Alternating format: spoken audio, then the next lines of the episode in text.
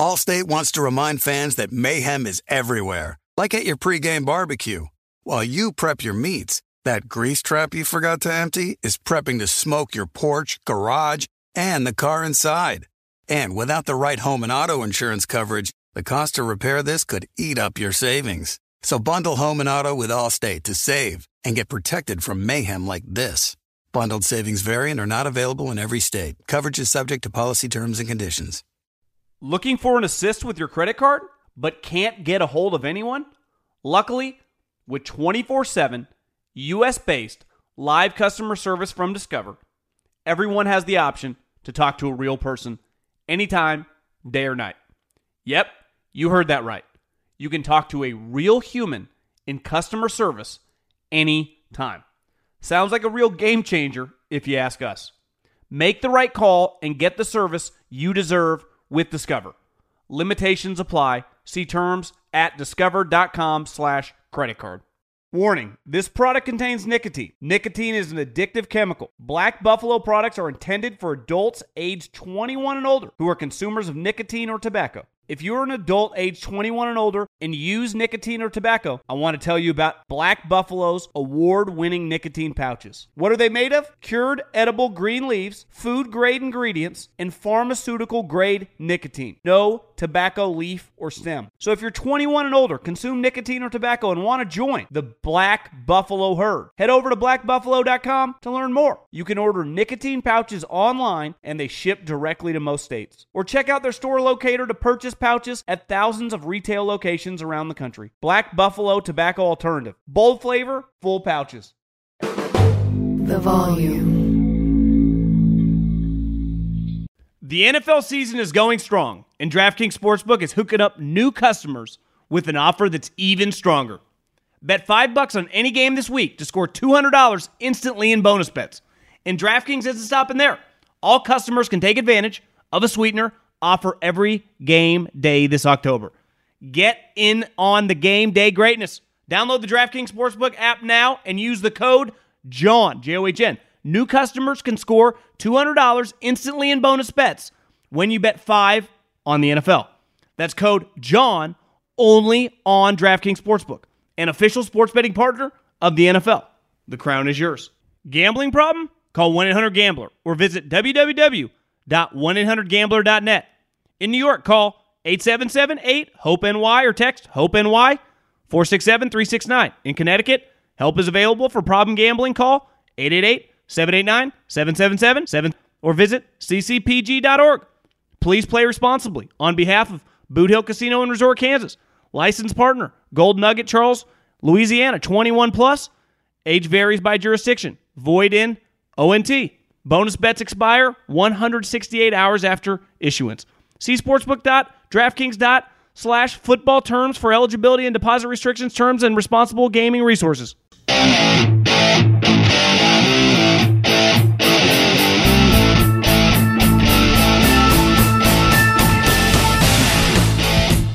What is going on, everybody? John Middlekauff, Three and Out Podcast. How are we doing? It is Monday night, a little after 9 p.m. Watch Dakota Prescott, Jerry Jones, McCarthy take down the Chargers. We will dive into all the angles of that game, which was pretty terrible for a large percentage of it, but like the NFL does, very entertaining down the stretch. Uh, some thoughts on the broadcast for Notre Dame USC. I have to talk about it. Never seen anything quite like that. As well as the Eagles and the 49ers losing and uh, Belichick. the Patriots are terrible, uh, which we seems like we talk about all the time, as well as some other stuff about the Lions. Uh, we will bounce around Jimmy Garoppolo, Derek Carr, and some thoughts on Penix and Shedeur Sanders and Caleb, who did not play very well. So we'll talk a lot of football. That's what the show does. Three and out. Make sure you subscribe wherever you listen on YouTube as well. And uh, also Middlekauff Mailbag. We will have some Middlekauff Mailbag questions. At John Middlekauff is the Instagram. Fire in those direct messages and get your question answered here on the mailbag. We'll have some mailbag questions today. We'll have another podcast for Wednesday and Thursday and Friday. So the mailbag questions, keep them coming, and I will answer them throughout the week. Let's dive into the pod. Did you watch that game tonight and you think, God, I want to go to a game at SoFi. I've been. I would recommend it to anyone. That stadium is one of the most remarkable places I've ever been. And I've been to Europe, I've been to the you know, the Coliseum. I've seen a lot of crazy things. That thing is I highly recommend going to an event there, a concert, uh, a football game. If you ever get the opportunity, here's what I need you to do. I need you to go to your smartphone, download the Game Time app. And when you download the Game Time app, number one ticketing app and the official ticketing app of this podcast, sign up for uh, sign up and using your first pair of tickets, use the promo code JOHN, J O H N, J O H N, and get $20 off your first pair of tickets. Comedy shows, concerts. Do you live in Philadelphia? I, I got news for you. Your team is going to win the World Series. But if you live in the Dallas Arlington area, your team's probably going to the World Series. You want to go to a World Series game? Game time. Game time. Go to it right now. They have interactive uh, maps of the stadium, given the price point. You can pick where you want to sit. And when you pick a pair of tickets, promo code John, $20 off game time, promo code John. We'll start with Monday Night Football. And before we dive into the nuts and the bolts of the game, I mean, that, that was Mike McCarthy, the Dallas Cowboys, and Brandon Staley written all over it. Constant penalties, constant, let's face it, pretty ugly watch. Uh, I, I thought that just kind of symbolizes the NFL. You could argue close to 90% of that game was pretty terrible. I mean, honestly, was not even that entertaining. Yet coming down the stretch, the game is tied, and you're on the edge of your seat. Whether you're gambling, whether you're playing fantasy football, or whether you're just, I didn't have any money on this game. I don't play fantasy football. I was just locked in. I was very entertained. And the game was terrible. That is what the NFL constantly brings. It happened Sunday night with the Bills and the Giants. It happened tonight with the Chargers and the Cowboys. A bad, a poorly played game. Herbert was awful. Dak had one good drive, which we'll get into. Yet the game is just insanely entertaining, and it consistently lives up to the hype. Uh, and the Cowboys get a big win. So let's start with Dallas. It was it was 10-10, and I thought Dak had not just the best drive of the season, but he made two of the best plays of the season. You could argue the two best plays of the season. And let's face it, when you're Dakota Prescott and you're making $40 million and you're the quarterback of the Cowboys, everyone has an opinion about you. I'm guilty, right? And he's a very, very polarizing player because I think we all agree he's not as good as the money he's making. And listen, I'm, I'm not counting pennies. I don't give a shit how much he makes. But in the NFL, if you want to talk about the sport and you want to sit at the big boy table, your salary as a player, especially as a quarterback, given how much they make, impacts the way you build the team. And he's been paid now for a couple years, so his $40 million was ahead of the curve. It impacts how you build the squad. And when you're a 40, 45, 50 million dollar player, look at Jalen Hurts yesterday and really all season long, your standard is really, really high because you have to be a really good player to justify the salary. And if you're not, given that I have to limit at other positions because of your number, it is a problem. And that's part of his story, right? So Dak has taken some shit. Last week was embarrassing. Even he said it after the game. He was humbled, right? He thought he had the good game plan coming in against the 49ers, and they got mollywopped. Well, tonight, with the game on the line, second half, tie game, he had the scramble to Pollard, and one of the big knocks on him, and me and Cowherd talked about it last week after the Sunday night game, is if his athleticism isn't there, if his playmaking isn't there, he's not a great pocket quarterback. Like that's not never been his game. He's not going to play like Peyton Manning or Tom Brady or Drew Brees, right? He has to be a guy making plays outside the pocket. What's the big problem with Russell Wilson? Well, once his athleticism dips, and peak Russell Wilson was better than anything Dak ever was, but you, you see the limitations, you're not going to dominate within the pocket. Well, what happened tonight with the game on the line? He made an incredible scramble play. Look, you know, like he did in his younger years, scrambled to the right, hit Pollard for a massive gain. And then he capped off that drive with a touchdown pass to Brandin Cooks, where he, you know, kept backpedaling on purpose to clear out the space and threw a dime to Brandin Cooks. And if that is the playmaking that Dak Prescott's going to bring to the table, this is a team that can compete, right? And that's the playmaking that was obviously missing last week and sometimes in the biggest games. But tonight, I, I thought he was really good. He clearly was the best quarterback on the field. And if they get that type high end play out of Dak Prescott, they can win some of these big games. They can compete with the Eagles, right? They can compete to win the division, especially, you know, they're only one game back uh, of the Eagles after they lost that game to the Jets. So obviously their coaching staff is always going to be in question. Do I believe or do you believe in Mike McCarthy? It's hard to. But we know with Dan Quinn, and we saw in that final drive of the Chargers, they have one of the best non quarterbacks in the league in Micah Parsons. And on any given snap, that guy c- can come from any given angle and sack the quarterback and make a big play. And listen, they have some injuries on their defense, but their DBs still make plays. They are very, very well coached up on defense, as they should be. I'm sure they're paying Dan Quinn $5 million to be their defensive coordinator. So the Cowboys, as we say over and over, because they're not just going to boat race people like they did against the Giants or like they did against the Jets. They're going to play in tight games. And when they're playing in tight games, we know their defense can make plays, right? It's going to come down to Dak. Is he throwing the ball to the other team or is he making sweet plays to Tony Pollard, Brandin Cooks, and CeeDee Lamb? As I said last week, when he played the 49ers, there's no excuse for them only to have seven points. He, he's not playing with a bunch of randos. He has impact players. Tony Pollard is a stud. I was watching today thinking, how on God's green earth did CeeDee Lamb last till the 17th pick in the draft? Think how insane that is. Jerry Jeudy, let's face it, a royal bust, was drafted ahead of him. You think if Denver had a redo on that one, they would have taken CeeDee Lamb over Jerry Jeudy? Uh, I think so. So, massive outing for Dak. He needed it. The Cowboys, you know, couldn't afford to lose this game. Uh, I mean, technically they could because to get a wild card in the NFC, you could probably win nine games. But you know, like the Cowboys aren't held to. They'll just get in the playoffs. Now you're talking about winning playoff games, competing to go to the NFC Championship game, and the only way that is possible because we know their defense has an opportunity to win playoff games. They did last year when they lost. Their defense showed up against the 49ers and they were fucking awesome. The problem is the quarterback. And when the quarterback makes plays, they're a formidable foe. But when he doesn't and throws the ball to the other team, they got they got no shot. So the good Dak showed up. What happened? Cowboys got a massive, massive win on Monday Night Football. Let's get to the Chargers. Uh, listen, a lot of people like you better go in on Herbert. He was terrible tonight. That was as bad of a game, and I've been watching his career since Oregon. Is you're going to see the guy play. He was he was atrocious. I mean, he missed plays that a top five quarterback in the NFL cannot afford to miss. Overthrowing guys, missing guys on touch passes.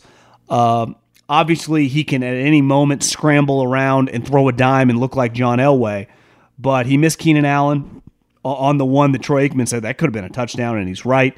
Uh, threw the pick at the end of the game. So it wasn't very good. I do think, though, it reflects a little. Uh, you know, the Chargers to me have some USC in the pros vibes. If their quarterback is off, they ain't winning a game. Their defense, led by their head coach, who's their defensive coordinator, is just not going to make big time plays. And their coach is going to make decisions that cost them. It was 10 7. And of course, everyone on social media, all the blue check marks in the media are like, I love it. I love it when he goes for it. No guy consistently goes for it and fails like Brandon Staley. Now, he also went for it later in the game and got a touchdown, but it feels like more often than not, he does not get it. And in a spot when it's 10 7 and a field goal ties the game with several quarters left, he never does it. Like, bro, just make it 10 10. And then they later kick the field goal. You would have had the lead 13 to 10. But he does not think like that. And you can say the analytics, the numbers, the process behind it adds up to that. That's all I ever hear is the process is correct. Nothing agitates me more. We're not in a process oriented sport, right? It's about the results. Do you get it or do you not? Do you win or do you lose? It reminds me so much of politics and bureaucrats saying, like, our heart was in the right place. Yeah, well, your decision failed for society. Like, no one gives a shit about your process when the results don't work. We are judged in my business, everyone listening's business, obviously in football on the results. Everyone thinks because like Nick Saban the last 15 years talks about the process nonstop. Do you know why he talks about the process? Because he's won six fucking national titles. And if I hear one more time about Brandon Staley's process being correct, and I know Telesco is buddies with everybody in the in the industry, and everyone loves him. And listen, I, I think he's a pretty good drafter as well. But anyone that supports this constant failure makes me sick. Now, I, I am not absolving Justin Herbert tonight. Bright lights, Cowboys. You're getting 25, 30 million people watching. Awful game. That is separate from his coach, who is awful. I mean, that guy is bad. Like everyone, it, universally, we all have to agree. Now, because he has been on the forefront of going for it, and he knows everyone in the media's name during press conference. Nice question, Bill. Yo, good, good. Yeah, I feel you there, John. Everyone's always wanted to like him. I think he's one of the biggest phonies, frauds in recent memory in pro sports. No one can top Gabe Kapler. He's not far behind, but Dean Spanos doesn't have a choice here. I, I don't care if you end up making a wild card or not. You cannot have this guy as your head coach when Justin Herbert's your quarterback. You can't. And like I said, I'm not absolving tonight Justin Herbert's performance was awful. I, I don't know statistically where it ranks of his entire career. Has to be one of, if not the worst game he's ever played. Uh, from the eye test, it was about as off as you're going to see him, start to finish. Really, I mean, right? It wasn't. It wasn't just a series or two like last year in the second half. I thought he was bad most of the game, but the coaching staff, and I actually am still somewhat of a believer in Kellen Moore, but I'm biased on that one. When I worked at Fresno State, he was Boise State's quarterback. And beside like Reggie Bush and like Cam Newton, he's the best college player I've ever seen. So I, am fully admitting that I am biased toward Kellen Moore. But to me, Brandon Staley is just a buffoon. I mean, I mean, he really is. I, I can't stand looking at him now with the beard. Uh, he's always like, you know, you notice whenever they show LeBron on TV, he's always covering his mouth like LeBron. We don't give a fuck what you're talking to your friend about. No one gives a shit. You, you don't need to cover your mouth. You're at an NFL game. Uh, who knows what the guy's talking about? Where he always feels obligated to do that. Maybe it's just his like narcissism that he thinks everyone's looking at him. Like, bro, I just talk to your buddy. Uh, Brandon Staley always covering his mouth. Like, Brandon, no one cares what defensive play you're calling. It it rarely ever works. So covering your mouth with your play sheet, no one's looking. You know, I, I promise you, they're not. Uh, I, I'm just Brandon Staleyed out. And this is a conversation. I'm not trying to toot my own horn, but I had this guy red flag two and a half years ago when everyone was trying to anoint him. So I was well ahead of the curve. Uh, but this guy just, I mean, what a joke. The Chargers, maybe it's part of the Chargers. I mean, in, in fairness, they've been playing the same game for 15 plus years, it feels like. But you gotta, and listen, it's gonna be difficult because Dean Spanos idolizes his savings account. So knowing that he'll have to pay Brandon Staley and some of his coaching staff to go away and then pay a new coaching staff he will not like that, but he's not going to have a choice. Uh, he's really not. Now, the problem is going to be they clearly like Telesco. If you're going to give a coach, they're going to want a new GM, but that's a topic for another day. This is just, it, it hasn't worked in a while. It definitely isn't working now. I mean, the Cowboys were there to be beat tonight. They, they really were. And uh, of course, Brandon Staley doesn't win the game because he never does. Really quick before I dive into a couple other uh, NFL things, because the Cowboys you know, are topical. The Cowboys have a former coach that currently somehow calls Notre Dame football. And I, I have to call out NBC for I, me and Colin didn't get a chance to talk about it on Sunday night's podcast, so I, I wanted to discuss it now before I forget. What NBC did to us, the football fan, the consumer, the people that literally pay for everything in the sport of football with our time watching these games, millions of us sit on our couch and consume this sport from sunup till sundown, Saturday, really through Monday night. You could argue starting on Thursday, but definitely starting Saturday morning through Monday night. I mean, I've watched 40 hours of football the last couple days. I have never really, I mean, I, I've known Jason Garrett's terrible on television when I see him on Sunday night football, but I had never watched him call a football game. And Jack Collinsworth, Chris's son, I've seen on social media forever everyone talking a lot of shit about nepotism and him only getting the job because of his dad. But I'd, I, I mean, truthfully, I had never watched him call a game. So I, I had known the like narrative out there from the fans, but sometimes stuff on Twitter, you don't know if it's real life. So I just watched the first half of the game, having a few po- cocktails. And it was one of the great FUs to the football fan I- I've ever seen in my entire life. What a complete embarrassment for Notre Dame and, and NBC, which ironically, the next athletic director of Notre Dame is a guy named Pete Bevacqua, who has been the chairman of NBC Sports for like a decade and a half. And for those of us that follow golf closely, it's a running joke how bad their coverage is. So listen, it's fully like on record how little NBC Sports cares about you with golf and with Notre Dame football. Now, you could argue NBC, the Sunday night game, not bad. I think Chris Collinsworth's pretty good. Obviously, Tirico's good. Al Michaels forever was good. Like, it's a high level broadcast. But to roll out Jack Collinsworth, and my thing with nepotism, there are two ways to get jobs in this world.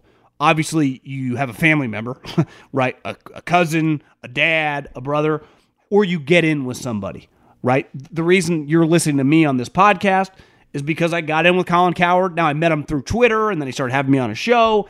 A lot of you listening that have jobs that aren't because of a family member, probably because you got to know a guy, you you know, you got to know a guy at another job, he moved, he hired you. It's the way the world works. Now, listen, football is filled with nepotism. How, how do you think Sean McVay and Kyle Shanahan, for example, got hired? I, I don't care how your opportunity comes. Now, the reason you take advantage of an opportunity has to come because of your talent. Right? The reason Kyle Shanahan and Sean McVay both make $15 million is not because Kyle's dad is Mike Shanahan or Sean McVay's dad was the GM of the Bill Walsh 49ers. It's because they're fucking good at their job and they dominate and they work guys like Mike McCarthy on a weekly basis, right? So when I watched Jack Collinsworth, I, I didn't look at him like, oh, he's Chris. Dude played at Notre Dame, probably a high level guy. And then he started calling the game. And I'm like, this can't be serious it, it had the energy of like a dog mid nap. I mean, the game was those two guys on a microphone. Just because you're a famous guy, right? You're coach, former coach of the Cowboys, you played in the NFL, does not mean you're going to be good with a mic in front of your face. And Jason Garrett is beyond god awful. It doesn't get any worse. That combination of those two individuals is arguably the worst broadcast I've ever heard. And I've been watching sports I mean, consistently for 30 plus years. I mean, it could not get any worse. And sometimes, like I said, you see things on social media, you're like, you know, this is a little overblown. You know, Joe Buck takes a lot of hate. Joe Buck's good. What what I witnessed with Jack Collinsworth and and Jason Garrett is one of the biggest debacles television has ever thrown at us. With USC and Notre Dame, they NBC should be absolutely ashamed of themselves. But as we know, and as us golf fans know, they do not care. And NBC, when it comes to Notre Dame football, they clearly do not care either. Peter Bevacqua, the next AD at Notre Dame, he clearly doesn't give a shit. So I, I can't even. It's hard to put into words how bad that broadcast was. Okay, couple couple quick things. Uh, let's dive into two teams that lost this weekend in the Eagles and the 49ers. And obviously, a big point of conversation with those two games was the quarterbacks, and they did not play very well, right? Uh, let's start with the 49ers. Brock Purdy's become a very polarizing quarterback. Is he really good? Is he average? Is he a product of the talent? And he struggled. Bottom line, relative to his other games in the regular season, he sucked. He, he was not good. He couldn't. He could barely hold on to the ball in the rain. It, it was it was not good. Balls were slipping out of his hand. He fumbled the ball, slipped out of his hand. He was missing plays until the last drive, which he did put them in position to win the game, and the kicker missed it. He was bad. He, he was. It's his worst game as a pro. I did think Kyle Shanahan was not good, though. And I think one problem with Kyle Shanahan is his offense is awesome. When the run game is working, his offense is unstoppable because everything in the passing game is based off the run game. So you have no clue what's coming. He hits you with these boot actions, these play fakes, and guys are moving left and right when the ball's you're moving right, the ball's left. You're moving left, the ball's right. Well, in a situation where they couldn't run the ball, and Cleveland deserves a ton of credit. Their defense is elite. By the time you're listening to this, I'm sure you've seen the stats. No team has allowed less or yeah, less yards through whatever the first 6 games since like 1971. The defense not only is they're great tacklers, their pass rush is awesome, their DBs can cover. They they are an elite defense. That being said, like Kyle Shanahan kept running these play action passes when the run game wasn't working. And clearly, Jim Schwartz had taught the guys don't bite. And they weren't biting. And they were constantly just getting into Purdy's face. And then on the final drive of the game, they kind of just went normal football, spread it out, get in the shotgun, four or five wide. Even with Deebo and McCaffrey out, you still can roll out Aiyuk, Kittle, Jennings. You got other players you, can still spread the field out, but that's not Kyle's deal. He hates really that. That's not part of his offense unless he's forced into it, and it worked. And I thought Kyle, like Purdy's going to take a lot of shit, and rightfully so, was not good. His coach did not help him out. His coach did not help him out at all. Same thing with the Eagles. Jalen Hurts, awful. Like that, that's as bad of a game as you're going to see him play. Here's the problem, and part of the reason I did not bet the Jets and I didn't even pick them to beat the Eagles in my bold play of the week because I felt the Jets are good from playing from ahead or even a tight game when they know you have to pass because they have unlimited pass rushers and they can tee off. Well, I was like, they're playing the Eagles. The Eagles are running it down people's throats. The Eagles are going to run it 45 times on them. Eagles had a lead. I look up, it's 14 to 3. I'm like, ah, just run D'Andre Swift till the wheels fall off and, you know, beat him into submission. And then, I mean, I was glued to that game. Pass after pass after pass. And I looked up how many carries did D'Andre Swift get? 10. How many passes did Jalen Hurts get? Almost 50. What the fuck were they doing? It honestly made no sense. Like, I, I guess I get Kyle. That's not really our offensive playbook. Like, I'm sorry. You have to have it. Shotgun, spread it out. The Eagles, like, just call some run plays. Why are you passing it against a team that you have when you're playing Zach Wilson, like a commanding lead is 14 to 3. I mean, that's 14 to 9. Like that's you should feel good about your advantage. You're not playing Mahomes, Tyreek, and Kelce here. Run it down their throat. Yet it felt like every single play, drop back, drop back, drop back. And then the moment they hit AJ Brown down the sideline, I'm like, oh, they're not going to stop passing it. And ultimately, what did them in? A pick, which cost them the game. Now, we can nitpick. I didn't quite understand. You know, I saw Sirianni today would not admit to allowing them to score.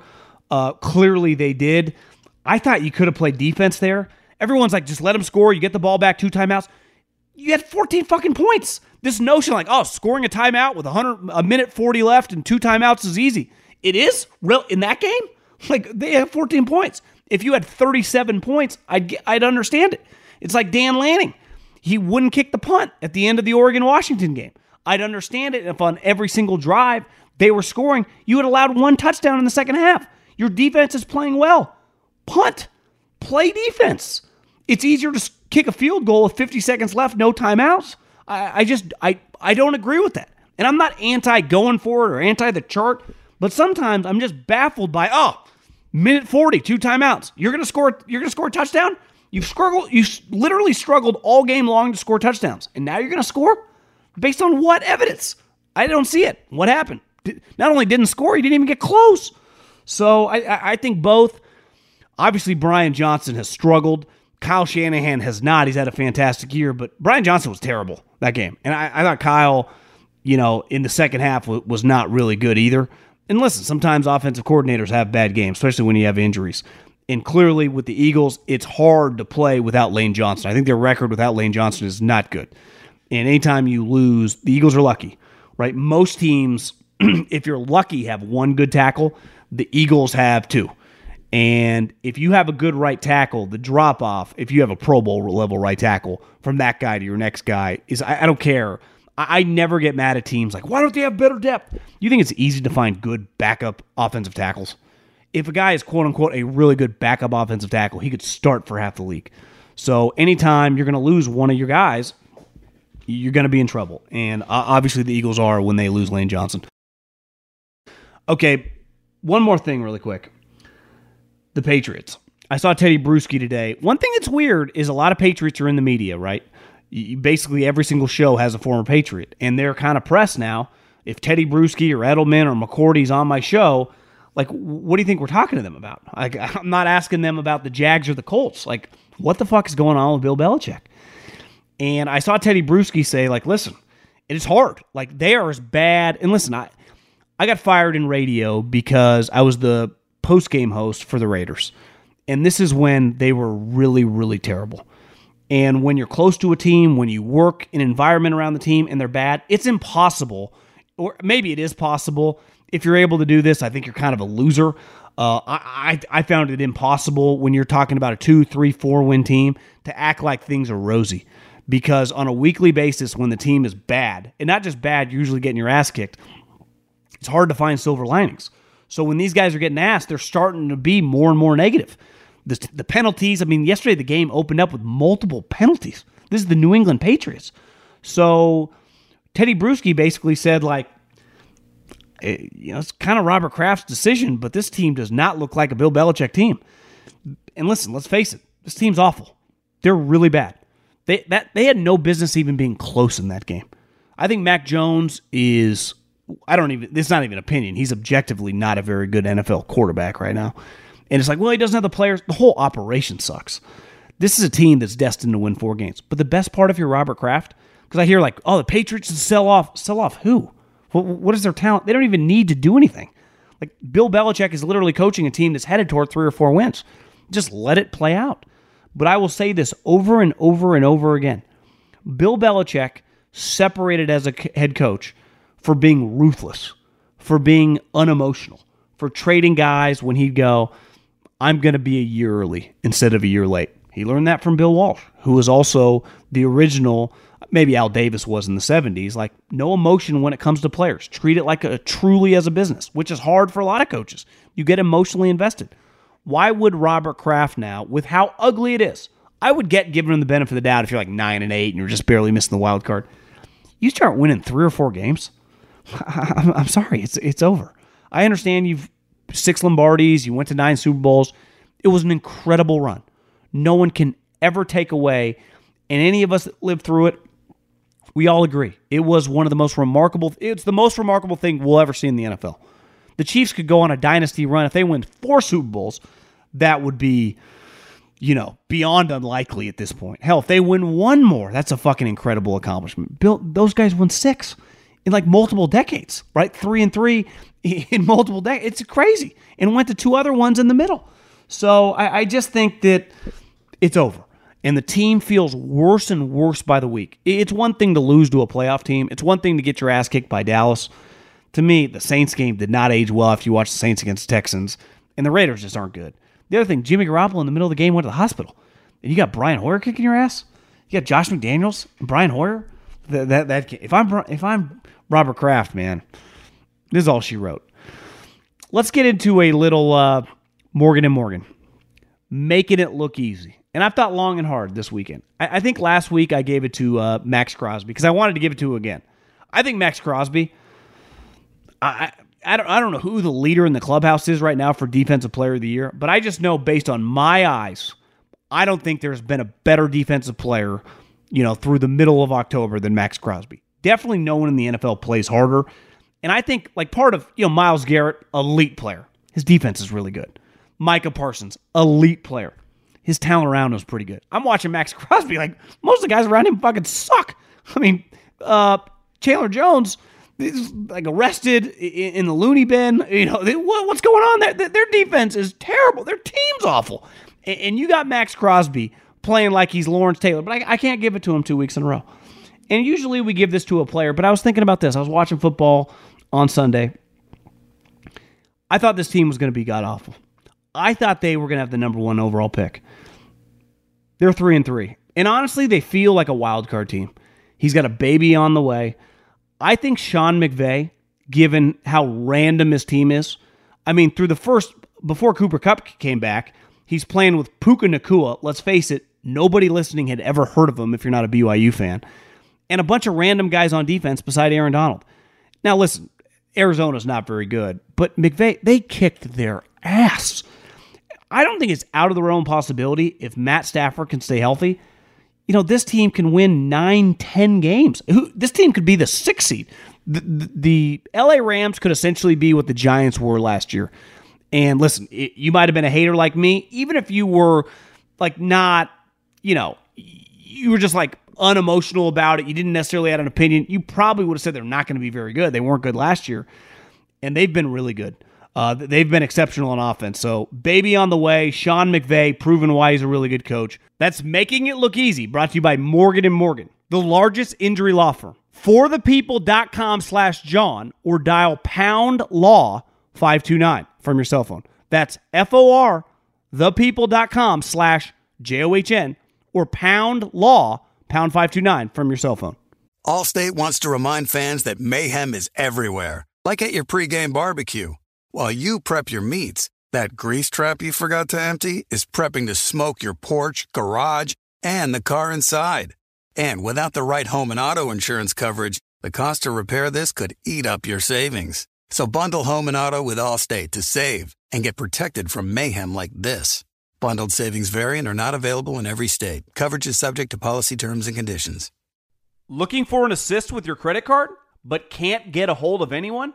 Luckily, with 24 7 US based live customer service from Discover, everyone has the option to talk to a real person anytime, day or night.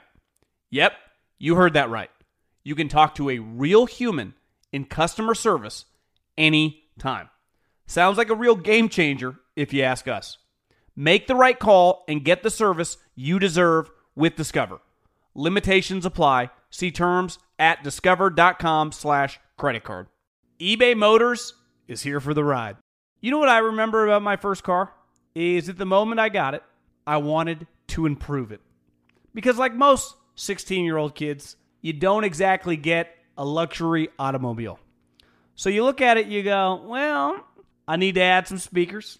I need to tint out the windows. I need to make this thing the coolest car possible so I can cruise around town with all my buddies, waving at the babes, and enjoy myself. So, my favorite part of car culture when I was young was definitely the subwoofers in the back of the car. And uh, we built the boxes from scratch, had multiple 12 inch subs, and you could hear me coming from a long, long way away. With over 122 million parts, you can make sure your number one ride or die stays running smoothly. Brake kits, LED headlights, roof racks, bumpers, whatever your baby needs, eBay Motors has it. And with eBay Guaranteed Fit, it's guaranteed to fit your ride the first time, every time, or your money back. Plus, at these prices, you're burning rubber, not cash. Keep your ride or die alive at ebaymotors.com. Eligible items only, exclusions apply. Okay, let's dive into a couple more things. Let's start with, and Colin and I touched on it a little bit, and I believe this when I said it, that the Lions in the number one seed is not out of the realm of possibility. Look at the Niners and Eagles schedule. Obviously, they just had some major injuries. We'll see one thing, you know, McCaffrey and Lane Johnson, even if they end up playing this week or however it plays out, I mean, th- those guys are compromised players now. I mean, they, they've been injured. And it's just something to keep an eye on. Obviously, Lane Johnson and Christian McCaffrey, their record and their impact, Lane Johnson's resume for the Eagles is much longer in terms of his impacts, wins, and losses than McCaffrey's. While McCaffrey's is short when he's been on the field, that they have kicked serious ass and taken names. So it's just something to keep an eye on. Just end of story. But I thought a lot about the Lions because I believed in them coming into this season. Not because I thought they were going to win 14 or 15 games, because I love the roster. And their talent spoke for itself. And I think the way they finished last year, and every season you start fresh. So the momentum at the end of a season, especially when you don't make the playoffs, people always argue and talk about is irrelevant because the next season does not care. You're not guaranteed the next season. Here was the thing though they were littered with young players who were ascending, and then they had a really high pick because of the trade they had with the Rams, which they parlayed into multiple players. Now, we'll see. Now, with Montgomery being injured, Gibbs will play more, but they turned basically that pick into Gibbs and a tight end, LaPorta, which I, I like both those guys. And then we'll see how good the other hybrid linebacker from from Iowa, Campbell, can become. But like I think they're pretty excited, big picture, about those three players. Now, they might be better in a couple years because those players will truly be in their prime, including Jameson Williams, including Penei Sewell, including Aidan Hutchinson. You know, they, they got years to come, but right now they're really good. And I, I was thinking about one thing they clearly did a good job of when they made the trade for Stafford, the 49ers wanted him too. And they're like, hey, we will give you the same package in Jimmy Garoppolo. And the Rams are like, hey, we'll give you these two picks in Jared Goff. And they chose Jared Goff. And a lot of people, and I'm sure I was guilty of this too, was like, do you really want Jared Goff? And they used to say, like, we believe in this guy. We want him to be our quarterback. He hasn't just, you know, filled the gap for them. He's been a top, I don't know, 12 quarterback these last couple years. And I think when you look at his salary, like, Google how much Jared Goff's making right now. He's not a $50 million quarterback, but he's under contract for this year and obviously next year. So he's not even a free agent till the 2025 season. And his cap number is fantastic. I mean, you're talking about a guy that made like 25, 30 million dollars who is playing at a Pro Bowl level. Like Jared Goff is going to be an NFC Pro Bowler if he doesn't get hurt. So they got a Pro Bowl quarterback for basically half the going rate who they like, who has a chip on his shoulder, and who clearly has helped elevate the squad. And they got the Dan Campbell hire right. Like you watch the Lions, his team is prepared to play every single week. They have a physical style. They are just good. They are a well coached football team. So the coaching quarterback thing is really good. But part of once you made that trade, like you got to put the pieces together. Like you got to hit on the draft picks. Making a trade like that, we've seen Jalen Ramsey, we've seen Jamal Adams, Khalil Mack you got to hit on the picks. Because if you do hit on the picks, it can change your franchise. And it looks like, if anything, that not only they hit on the picks, some of those picks have a chance to be stars. And part of it also is when you make a trade like that, sometimes you immediately kind of tank that season. And that led to Aidan Hutchinson, right? You know, the problem for the Raiders when they traded Khalil Mack, it helped tank their season. They, they drafted Clelin Ferrell. Then they drafted some other guys who are no longer on the team. So when you make that trade, to to build a team from scratch, you got to have a coach and you got to have a quarterback. And obviously, both those guys. I mean, Jared Goff has had a pretty damn good career now, right? And Dan Campbell, you, you got to make the playoffs a couple times before we call you a high end coach.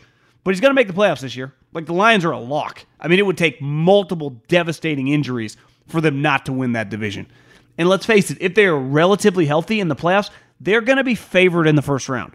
More than likely, I, mean, I guess they could be anywhere from the one to three seed because it's pretty clear the South is going to be the four seed. But they're going to be favored in the playoffs. I'll promise you that. So, hat tip to the Lions. Fun team to watch. I mean, just exciting young players. I, I always lean with physical football teams. It's a fun story, man, because they're just that franchise that, let's face it, everyone kind of makes fun of, who just consistently sucks, who have had some really special players over the years, but have never been able to put it together as a team.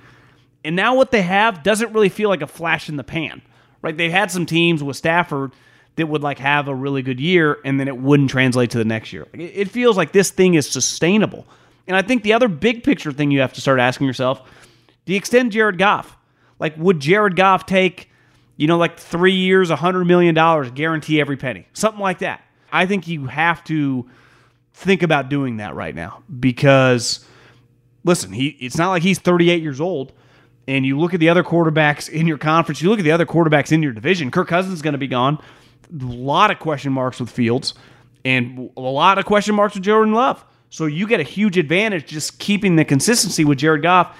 And you could argue he's another five, six games away from sustaining this, from kind of proving that this is kind of who he is, especially when you factor in the guys around him. So, and it's not like he makes, he's on a rookie contract now. Now, you might, you have to give him a little bit of a raise, but it could get complicated. I'm sure he'd want like $45 million a year. If he's smart, everything's going well. And listen, I'm, I'm never one to tell a guy to take less money. I googled it today. He's made 130 million dollars in his career. So if they'd give him three years, 100 million dollars on top of it, I mean, you're talking about a guy when the dust settles going to make 250 million dollars playing NFL football, right? So I. I think you have to entertain this because he's in a really good situation. The team likes him, uh, and they're set up to be good for a while. Props to the Jets. You know, Robert Saleh saying after the game that they've embarrassed quarterbacks. Like, let, us pump the brakes. You played fucking like Mac Jones. Like, let's let's let's slow down a little bit, right? uh, but and you know, Jalen Hurts was awful. Now you get a little credit for that, but did you embarrass? I guess Josh Allen was awful. You did embarrass a couple MVP level quarterbacks, but you lost to Mac Jones. So let's let's pump the brakes a little bit. But you could have waved the white flag. You showed a lot of mettle. You showed a lot of heart because after that moment on Monday Night Football, it was on the table that this team just unravels. Unraveling was right in front of them.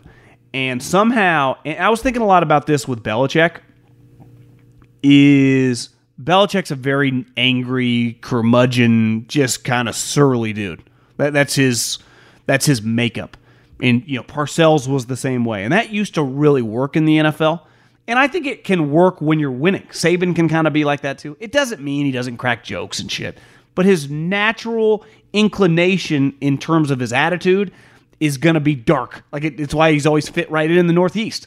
Just he's a surly individual. Well, when you're losing and you suck, what a miserable fucking place to be. I mean, I was always told it was miserable to be there when they were winning.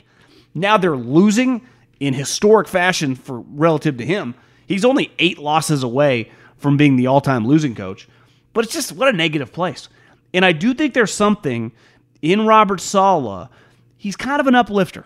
And listen, I don't always have to agree, or even what he's saying can be kind of made up, but he's positive.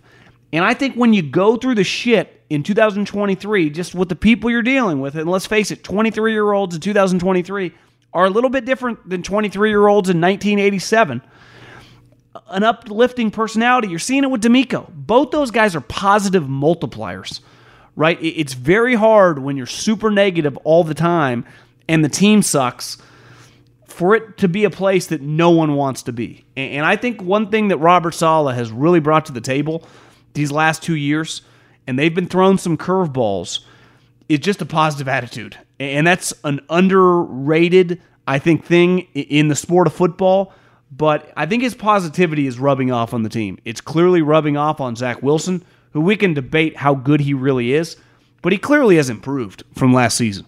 And his improvement has helped them just, you know, they, they didn't really have any other options by their own doing. Like they chose that, but kind of keep the train on the tracks. And now, you know, can this team, you get to 10 wins? I, I definitely think it's on the table. A couple quarterbacks that I was thinking about it today. There is no such thing as a bridge quarterback. There just isn't. If you are signing a guy to a number that in in 2023 is not 100 150 million dollars, but you're paying a, you're getting a starting quarterback, that guy's going to have major flaws. Something's going to be way off. And when Jimmy Garoppolo was signed by the Raiders and they gave him 35 million dollars, J- Jimmy Garoppolo is making a lot of money. Jimmy Garoppolo is not good. And the one thing you knew when you signed him is Jimmy Garoppolo gets injured all the time. He's just constantly injured. It's honestly kind of crazy how often he gets injured. I mean, this season with the Raiders, after not passing a physical in March, he's had a concussion, missed a game, and then he literally just went in an ambulance to the hospital in the middle of the game. It's not even Halloween missed a game, been to the hospital for a separate injury. Like you can't even make it up. But this is not something that like, hey, it's football, you never know. Right? Sometimes in football there's a guy laying there, gets carted off, has to go to the hospital. 100%. Obviously these injuries are somewhat random, but you can't say that you are shocked he has a resume of getting injured. Now, the Raiders are a weird team because they got Maxx Crosby who's playing out of his mind. Davante Adams is just an elite player who Jimmy Garoppolo throws so many hospital balls to him. It's crazy. Davante Adams hasn't gone to the hospital with some of his throws. Jimmy Garoppolo's just not that good. And that signing, like you go, Middlekauff, what were their other options? You just can't sign Jimmy Garoppolo in that spot if you're the Raiders. And while this guy it's weird, right? Jimmy has accomplished more, but he was with much more stable organization. And I think earlier in his career, he was a better player. But Derek, over the course of his career, one was more durable and definitely had some higher highs as like an individual. But the Saints gave him $60 million to sign. $60 million. They guaranteed $60 million. And he's a classic example of like, if there's a free agent available, you should not give him $60 million. Something's just off because guys that you want to be your starting quarterback never hit the free agent market. Kirk Cousins next year might be an outlier. Part of it, he's like 35, 36 years old. It, they're just a, it's kind of a unique situation because clearly he's better than Derek Carr. But listen, I've watched Derek's career since uh, Fresno State. He had some really good seasons in in Oakland. The, his third year, where he was in the MVP conversation, he broke his ankle. He was playing at a really high level, and honestly, I don't think he's ever quite been the same uh, in terms of his pocket presence. He's just he, he's less willing than he once was. That game the other day was pretty embarrassing. It, it really was. The stats are the most misleading thing I've ever seen. Down the stretch, him and the offensive coordinator should be ashamed of their effort. Like that, that was for the amount of money he's making really, really low level quarterback play. He was making throws that didn't have a chance if Kevin Garnett was in pads. It, it, was just complete waste of a play. And they were my pick to win that game against Houston. Loved them in that spot. I feel like an idiot because uh, I was like, ah, rookie quarterback against a really good defense. And the defense is solid, but their offense is kind of a disaster right now. And I do not feel good about my Saints pick making the playoffs because of that offense and Derek does not look right. There's no cohesion despite having some good players. Right? The Olave, pretty explosive player. Alvin Kamara looks pretty good. Even Taysom Hill is kind of this hybrid, kind of does some shit. Michael Thomas, serviceable player now. But man, those two guys got a combined $93 million this offseason guaranteed. Both of them look awful. Obviously, Jimmy's literally in a hospital, but he was, when he's been on the field, he has not been good. And Raider fans, you know that. And Derek has looked pedestrian at best. And you don't give a guy $60 million thinking you're going to make the playoffs with him to be pedestrian.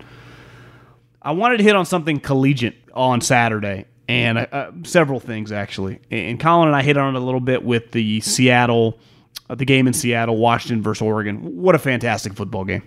And as someone that is going to miss the Pac-12, I'm glad this grand finale of the Pac-12 season is going out with a bang. It's been really fun.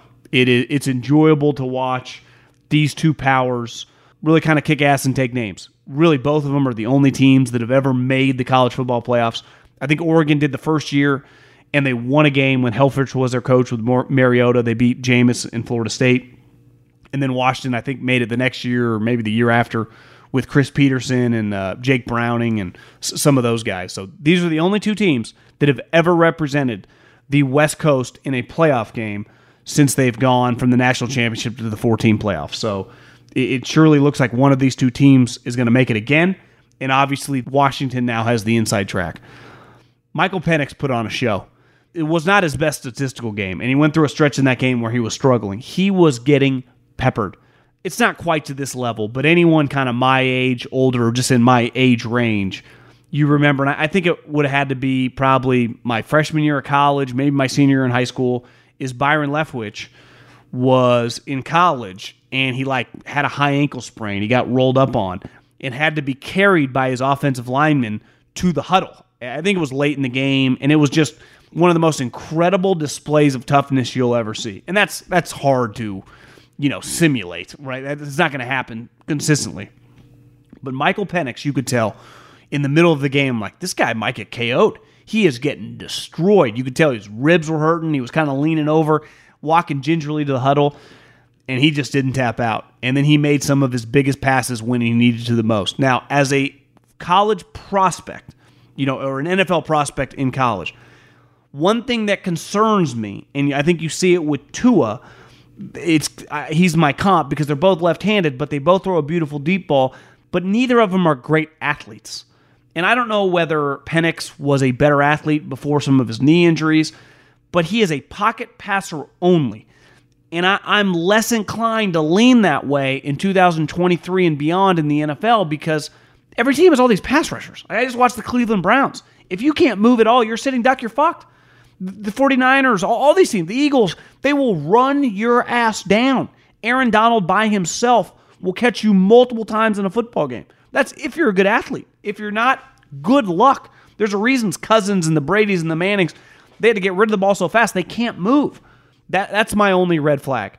But in terms of accuracy, in terms of poise, in terms of toughness, in terms of production, in terms of just, you know, uh, the high test, uh, as a fan watching him play, it doesn't get much more fun than Michael Penix Jr. in this Washington team. And I've said it for a while.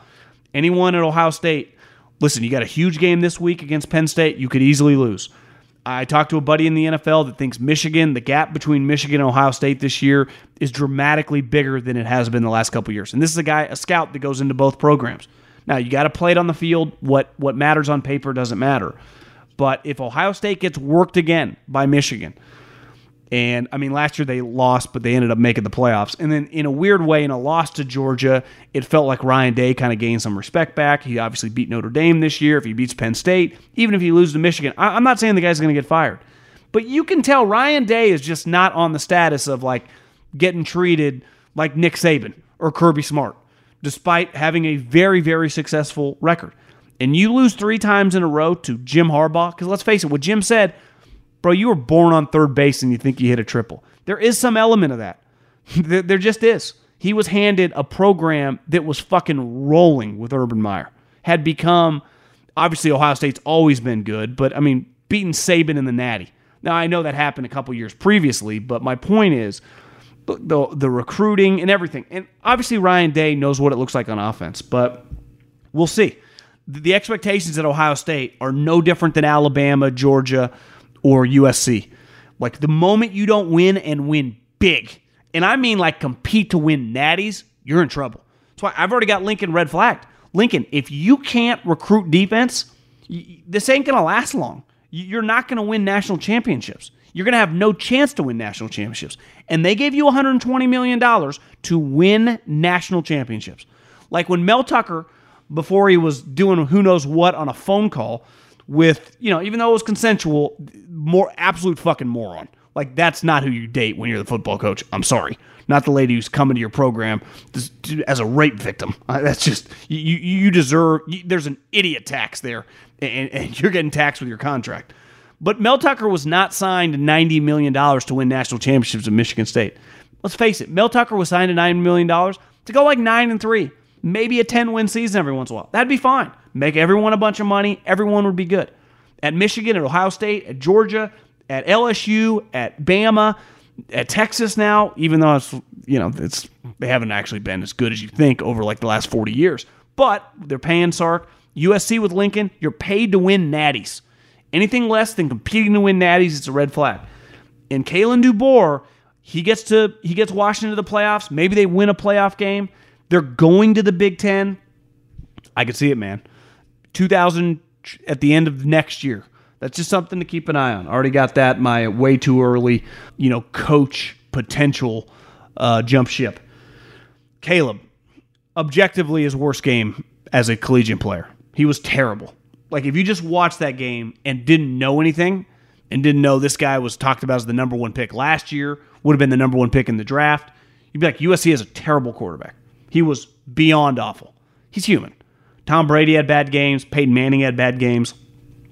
Aaron Rodgers had bad games. Like you're allowed to have bad games. Sports. Like uh, you know, uh, Ted Williams didn't get a hit every time he came to bat. Tiger Woods didn't break par every t- single time he played 18 holes. But it is something I will say this.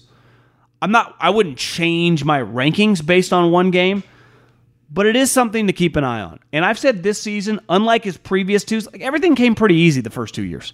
This year's a little harder. And he earned a lot of credit in my eyes in the Arizona game. His team was down, his defense sucked. He had to single handedly carry his team to victory, and Arizona's probably a 7 8 win team.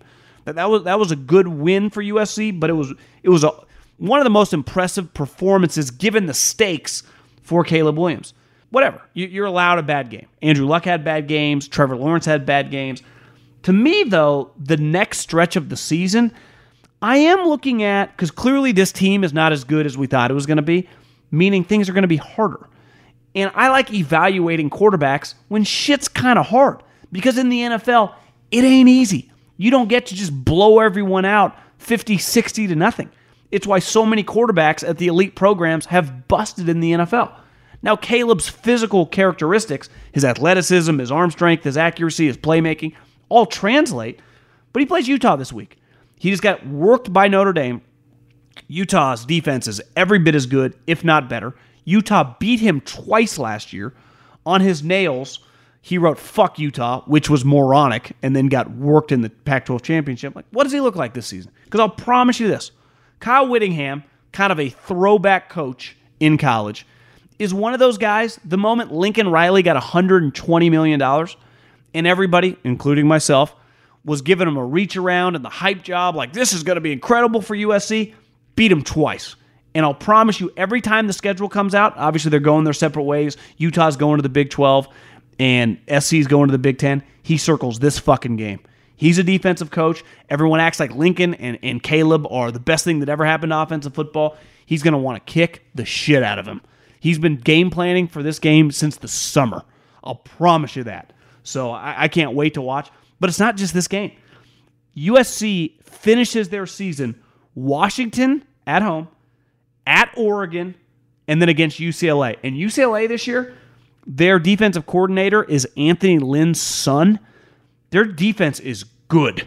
Like UCLA, who just got worked by Oregon State, who's also good, is UCLA is good. And listen, I'm not the biggest Chip Kelly guy, but defensively, UCLA is good. They got a five star true freshman quarterback who's going through some growing pains.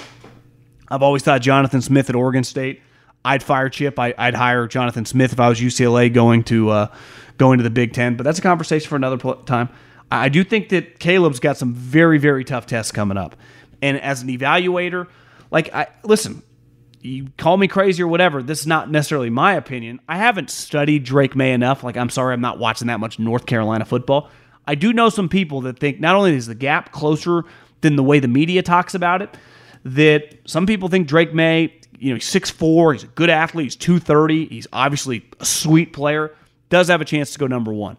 And these evaluations in these biggest games, if Caleb's going to come down a peg, it's going to be struggling against the best teams because that's real football. You, don't you, you don't just play for whoever and then just everything's easy in the pros. That's not how it is at all. So I'm fascinated to watch this next stretch. And I do think the Deion Sanders hype has come to a screeching halt. As I, I had a few cocktails on Friday night, and I, I was pay, I was watching a little bit of the game, and Colorado was kicking their butt. And I've I've always enjoyed Stanford. I kind of root for them. Troy Taylor, who resurrected Sac State, a perennial just dumpster fire operation. Had the best season in program history, took them to the playoffs, former Cal quarterback, and I was pretty dialed into that game.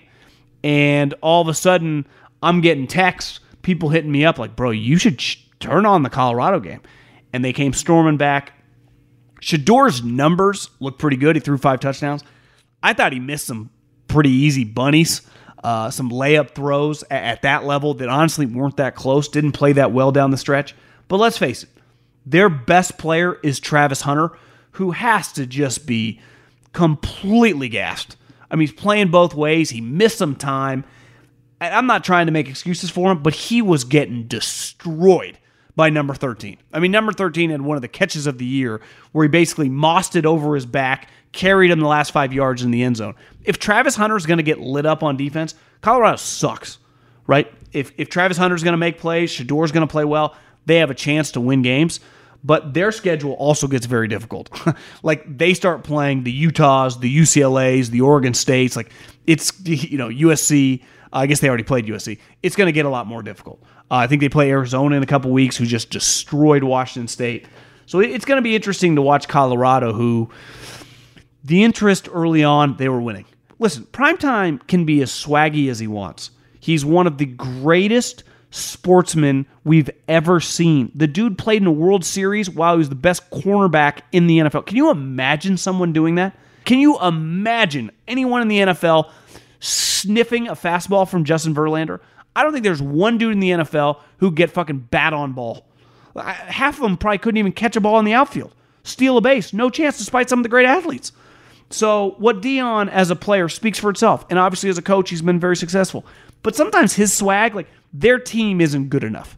It's just not. And, and Travis Hunter in a vacuum is, but the rest of the guys, like you got a lot of guys acting like they're playing at Ohio State or Michigan. It's like, bro, you're, you're a fringe Power Five guy, probably. And you know, Deion set himself up for this a little bit too. Like, you better get us now. You're getting got now. and, and, you know, some people think it's it could be difficult for them to win another game. I think if you objectively look at their schedule, more than likely they're probably fight, especially if you know their guys are going to be gassed, if they're not going to play at the high level which they did early in the season. Like five and seven is on the table. They're four and three right now. I talked to a couple people think you know they might not win another game, and if that's the case just be a hard look, regardless of most people thought they were like a one win team, a three win team. It, you don't win another game. I, I wouldn't call this year a failure given the ratings, the hype, all that stuff. But in terms of on the field, I think anything less than a bowl bid would be pretty devastating for primetime.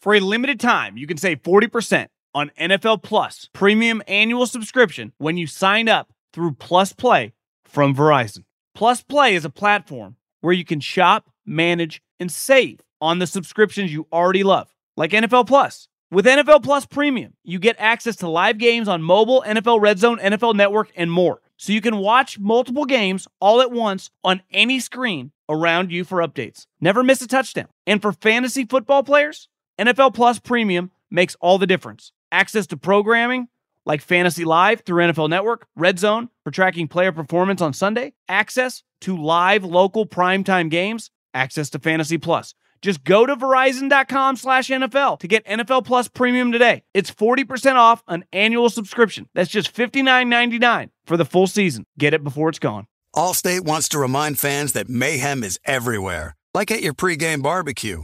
While you prep your meats, that grease trap you forgot to empty is prepping to smoke your porch, garage, and the car inside. And without the right home and auto insurance coverage, the cost to repair this could eat up your savings. So bundle home and auto with Allstate to save and get protected from mayhem like this. Bundled savings variant are not available in every state. Coverage is subject to policy terms and conditions. Looking for an assist with your credit card, but can't get a hold of anyone? Luckily, with 24 7 US based live customer service from Discover, everyone has the option to talk to a real person anytime, day or night. Yep, you heard that right. You can talk to a real human in customer service anytime. Sounds like a real game changer if you ask us. Make the right call and get the service you deserve with Discover. Limitations apply. See terms at discover.com slash credit card. eBay Motors is here for the ride. You know what I remember about my first car? Is at the moment I got it, I wanted to improve it. Because, like most 16 year old kids, you don't exactly get a luxury automobile. So you look at it, you go, well, I need to add some speakers. I need to tint out the windows. I need to make this thing the coolest car possible so I can cruise around town with all my buddies, waving at the babes, and enjoy myself. So, my favorite part of car culture when I was young was definitely the subwoofers in the back of the car. And uh, we built the boxes from scratch, had multiple 12 inch subs, and you could hear me coming from a long, long way away. With over 122 million parts, you can make sure your number one ride or die stays running smoothly. Brake kits, LED headlights, roof racks, bumpers, whatever your baby needs, eBay Motors has it. And with eBay Guaranteed Fit, it's guaranteed to fit your ride the first time, every time, or your money back. Plus, at these prices, you're burning rubber, not cash. Keep your ride or die alive at ebaymotors.com. Eligible items only, exclusions apply. At John Middlekauff is the Instagram. Fire in those DMs. Get your question answered here on the show. This is not a question, but please read it on the show. This guy's basically just calling Dennis Allen the worst coach in the league and wants to know how anyone in an NFL front office can hire this clown. He said that, not me, to run their team. Now, I picked this team to win the division. And I, I thought that they could overcome, like, I don't think Dennis Allen's some star coach. Thought their roster would be good enough and the division for them to cruise, cruise to like 11 wins. And it's clearly going to be very, very difficult for them to get to 10, right? And they by no means are, sh- are sh- shoe in to win the division. Could see them at like 8 and 9, and maybe Tampa goes 9 and 8. Maybe they win the division 8 and 9. But I will say this we talked about it a little bit earlier. Just because you're a head coach in the NFL or in college does not mean you know what's going on on the other side of the ball. If I had to bet right now, does Dennis Allen know the offensive playbook? I would say no. Does he know offensive plays they run? Of course. Does he know the entire playbook and on a weekly basis the offensive game plan, you know, like he would as he when he's the defensive coordinator or just the defense in general? Zero chance. Now, he's the head coach, he's the boss. Everything that happens on the team, special teams, offense, defense, player wise, is his responsibility. That's your role as the head coach. But the the failure so far, and I've watched a lot of the Saints just because I watched Derek's career, he's been terrible. He just has. And the offensive coordinator and Derek, to me, get the blame for that situation. Uh, obviously, Dennis Allen does too, but their defense is playing pretty good. And to me, he has his imprint all over the defense. Offensively, they're an embarrassment. Now, he's banging the table for them to give Derek the money. Uh, Derek has to be better. He just simply does. This is kind of a meta question, if you will. Is football, specifically the NFL, but to a lesser degree college, too, on the back nine as far as quality of product? Don't get me wrong, my personal interest has never been higher. Maybe even more with betting and fantasy. But that raises another question for me. Are we just being oversaturated with marketing, betting, fantasy, cross promotion like Taylor Swift? I know the answer in the world as a whole is yes, but in my opinion, the on the field product is suffering. It's almost become so secondary to another dumbass CBS promo. I feel like we have uh, never got back to the level we were at like right before the uh, pandemic years. I know I've heard you say before, and now time to get while the getting is good and this sport won't be around in 100 years, it's not life or death, but it's not overstating to say society is better with good football. I think there are several elements here, and I think it gets back to the way the sport was collectively bargained. And the sport, I, I would say it's always any profession is about money, but the growth of the economics exploded over the last 15 plus years changed the sport forever. And when the players negotiated in 2011, they were adamant about all these things like no double days, mandatory off days, no pads in practice. And to me, that in turn has hurt the product. And obviously, to a greater extent, this second time around with the CBA. And I, I do think, listen, the lawsuits, the concussion problem, the NFL did not give a shit but I, am sorry. Like I, I, never will apologize. Like a big reason I watch football and fell in love with it was the violence in football, and I miss that. You know, there was a hit in the 49er Browns game, which was one of the more physical games of the season, where the flag came out, and Deshaun Gibson got a 15 yard penalty for unnecessary roughness. It couldn't have been a cleaner hit, but these referees leaned to throw the flag. It infuriates me that a player in college who leads with his helmet in 2023, no one's trying to injure anybody anymore. Those days are over. Like the John Lynch, Steve Atwater days of literally trying to crack your neck, they've been coached out of the league. So, yeah, we have some plays, these bang bang plays where it's, you know, maybe crossing the line, but these guys are not doing it maliciously anymore. They're just not. So when you throw a collegiate player out of the game, we've all seen the stats, a tiny percentage of guys in college will play in the pros. So you have a finite number of games at the highest level. It, it just fucking pisses me off to throw out a 19, 20 year old for accidentally, because that's what it is now. He is not trying to hit him with his helmet. And it infuriates me, but it all gets back to lawsuits and which I understand. Like I'm I'm I'm as pro business as anyone you're going to find that talks about sports. So I, I get both sides, but the game has forever been changed, and obviously I benefit, for example, from the popularity of it. Uh, I, you know, I, I never in a million years would have thought that I'd be able to do this the way I'm able to do it and just make as much money as I'm making and success of the podcast and everything. But yeah, it, it, ain't the same. And I, I won't, will not apologize for missing it. Just like I don't apologize for liking violence in boxing or UFC. That, that's an element of football. I clicked on Shannon and Ocho, who do like their nightcap after Sunday Night Football. And both of them, and I think sometimes it sounds like old man on a cloud, but it's just a fact. He's like, we would never in a million years in the 90s or Chad in the 2000s run a three step slant. Why? Because Ray Lewis would be sitting there over the middle and he would, he could end your career, could knock you out for the season. It's not even allowed anymore. It, just isn't. So it's a completely different game, which they had to do to keep the money train going. And clearly it's benefited the success of the overall league. But from some of us football purists, it's different. It, just is. So that there's no going back. That's it's like I don't complain about it really anymore uh, unless we it gets brought up because there is no going back. We're never going back. It will only get quote unquote softer.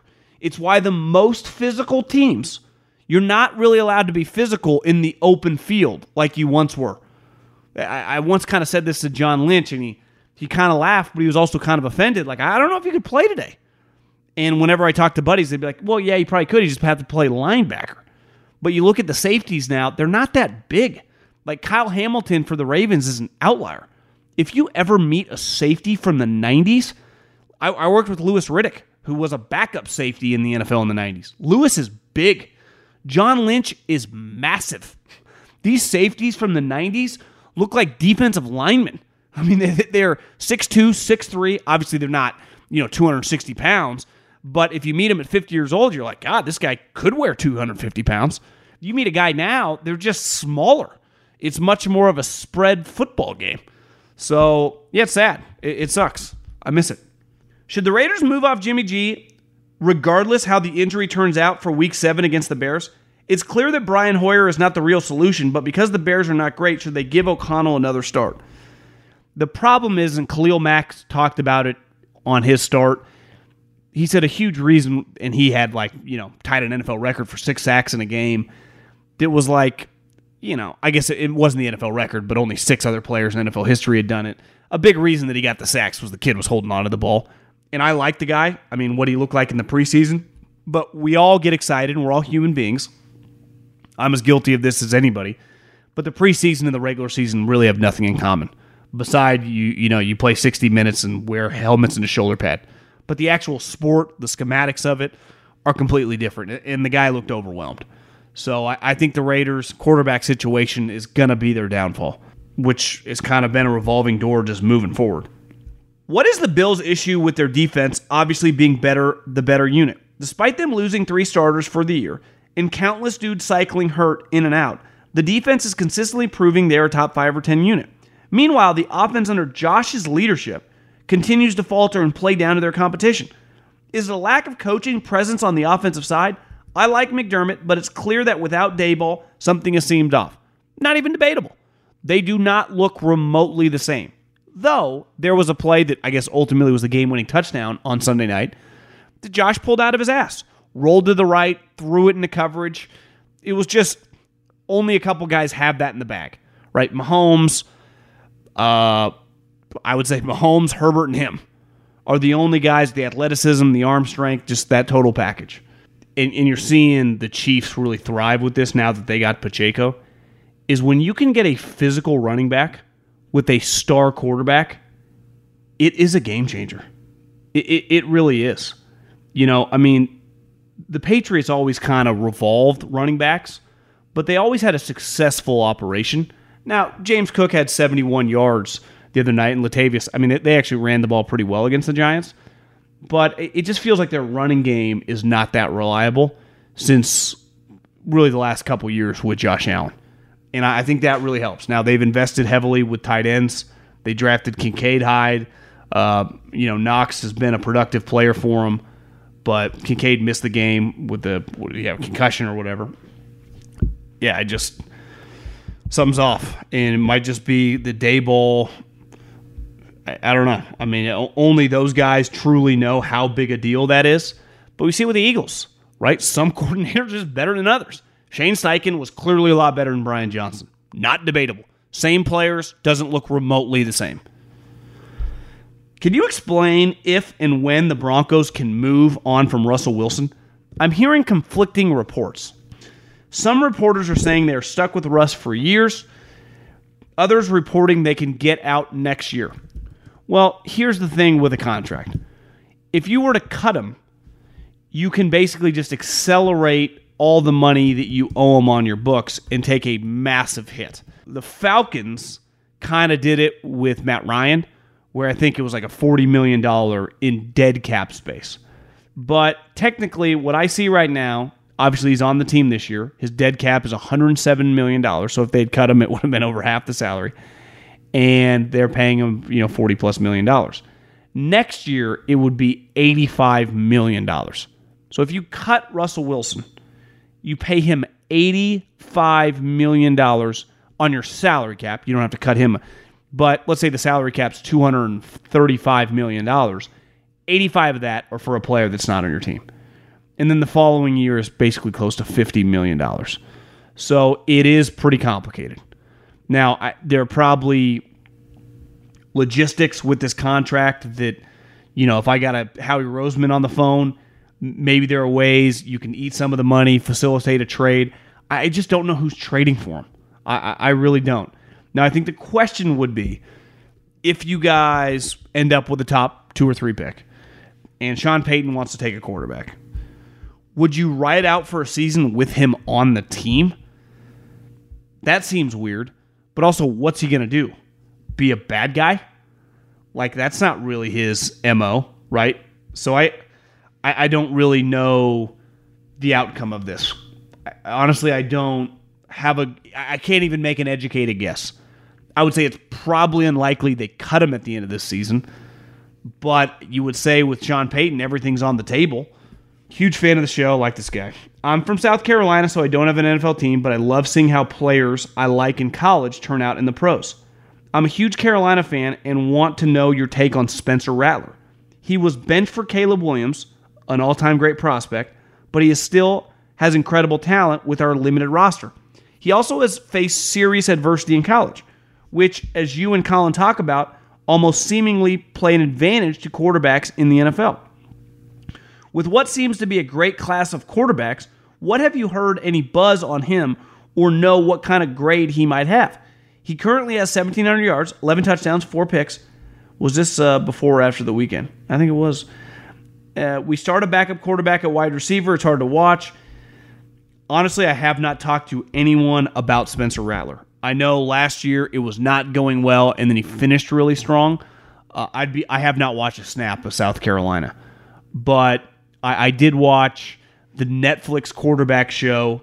Obviously, wasn't a huge fan based on that. Now, in fairness to the guy, he was in high school. So you, you watch, you would have watched me in high school. You probably would have hated me. Like, welcome to being an older person watching younger people, uh, especially you know a lot of blue chip prospects. But you're right. Like getting beat out by Caleb Williams has actually aged pretty well. I would think he was a draftable player, but I, I don't. I have not seen much buzz about him. You know, being a top three round guy. From Christopher, there is no way the Browns beat the greatest team ever, the 49ers. I think that's a shot probably at me. Uh, no, it happened. I, I watched it. This is Robert using my wife's IG. I don't have an account. Love the show. I heard you say on a recent episode that you purchased a new TV for your new house. I'm in the market for a new TV. Did you do a lot of research or just went to the store and picked one out? I heard you say you went with a Samsung. What model? Thanks. I may follow in your footsteps. Well, see if I can explain this correctly. I was I got two TVs in my office, but they are just pretty generic on the cheaper version of Samsungs. I don't care that much about the picture quality. So I think I got one 65 inch TV.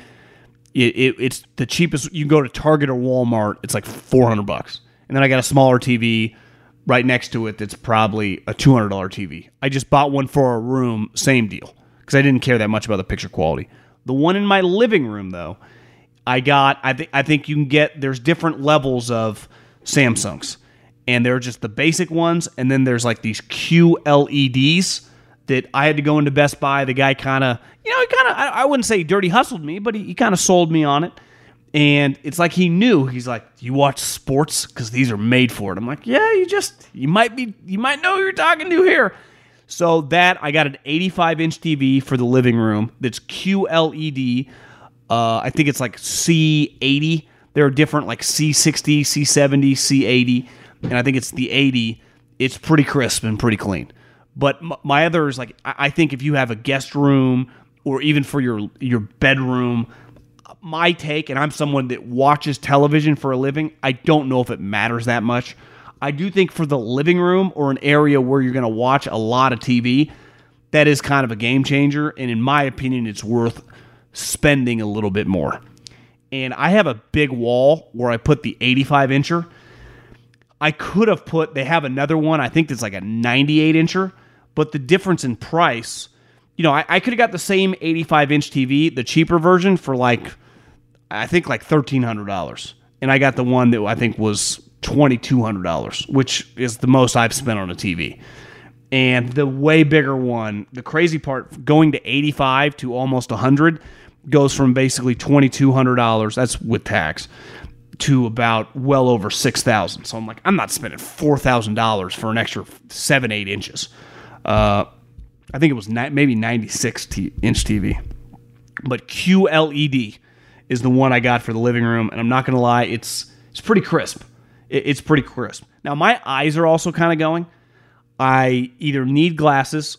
I, I had to get I got an Arizona ID because my just my one my California ID was going to expire. My birthday was a couple weeks ago, and I went to the you know this place. I didn't go to the DMV. There's like this little place in the shopping center where if you need to get you know your car registration, you need to get an ID. There's like no line. I, I don't even know what the place is called, but it's legit.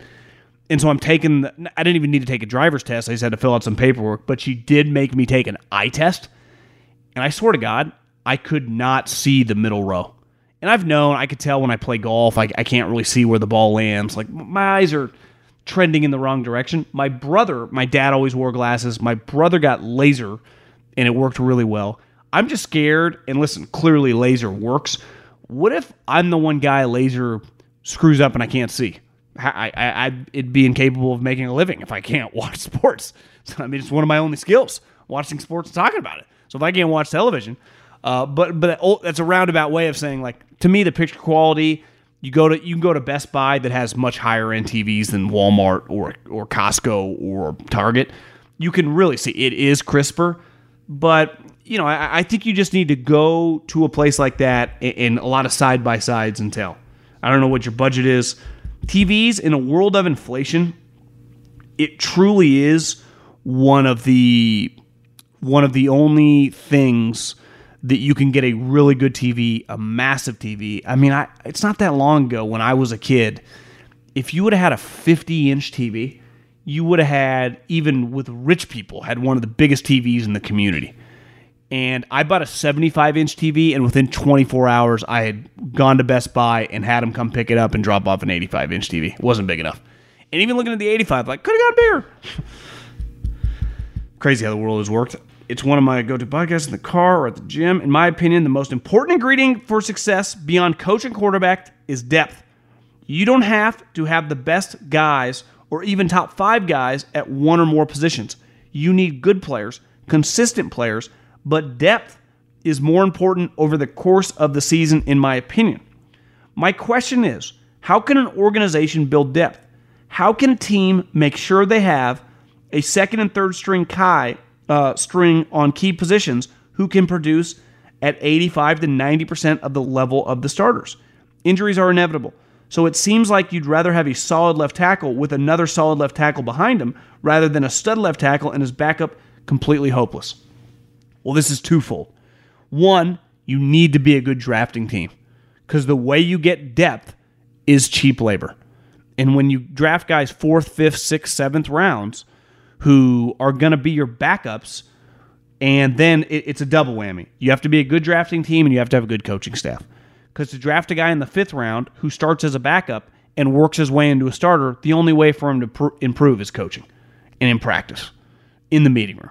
So it's to me the development, the world of development in any organization starts with the draft because it's where you get guys on minimum contracts and starts with a coaching staff who is with this guy every day. Like ultimately at practice, let's say I got Jason Kelce or Trent Williams. Like what? What am I? Obviously, we're implementing the game plan and talking big picture stuff, but are, are we really talking about like, hey, Jason, your your depth on your uh, first kick step is a little too deep. Like, give me a break. So you're spending a lot of time with those sixth, seventh, eighth offensive linemen. No different your backup defensive linemen, your backup DBs. You're working those guys in practice. The practice squad guys. The practice squad group is another element where if you can teach those guys your system, get those guys to improve over the course of the year, when your starting corner breaks his leg and then the backup's not quite as good, your practice squad guy might be able to Wally Pipp that guy, right? So it, it starts in that in that world. And then kind of having a specific scheme, having a specific identity, and knowing exactly what to look for. So when guys get cut or guys on the free agent market aren't that expensive, you can find a lot of value. Where I disagree is all the best teams in the league have high end players right? They all do. The Eagles, the Bills, the Niners, the Dolphins, the Chiefs, you have to have star impact players. And then, like you said, then you have to have the depth. So you got to hit on the elite guys. Like you're going to need the Steph Currys and the Giannis's, but you're also going to need the role players. And it's the best of both worlds. That's why being a GM is really hard. I have a quick question for you. Which current offensive starter do you see for sure 100% getting traded before the deadline? Lots of options, but in your gut, which one?